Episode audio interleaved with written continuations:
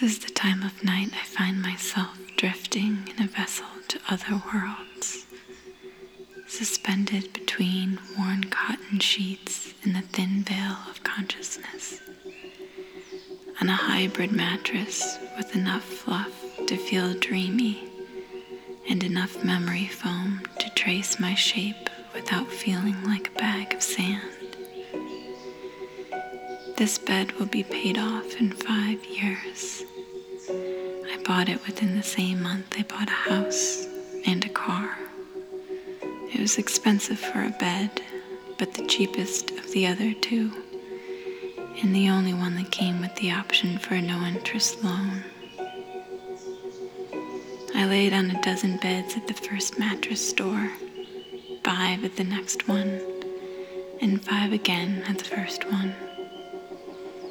This was the mattress that came out on top. Not the most expensive, not the least comfortable. The Goldilocks bed.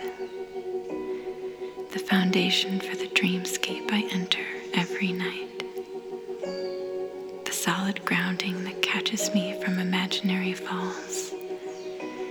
Where I collapse after running from monsters that appear as people from my past the home base, the Davis's curbside tree in childhood games of tag.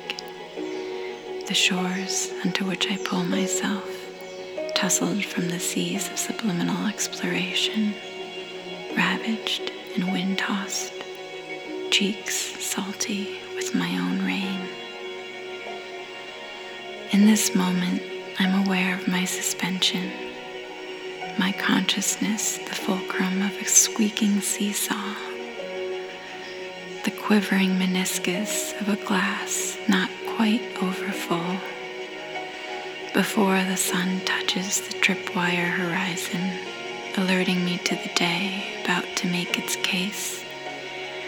Before the moon has inserted itself into the coin slot of tomorrow, while the nightshade remains askance at the top of the window, gray area that lies on the spectrum of time convention.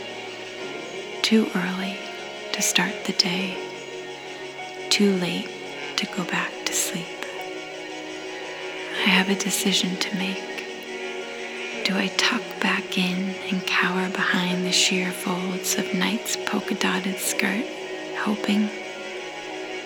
Or do I bravely touch warm feet to cool wood and open eyes fully to the beckoning call of today, the one I am writing you from now?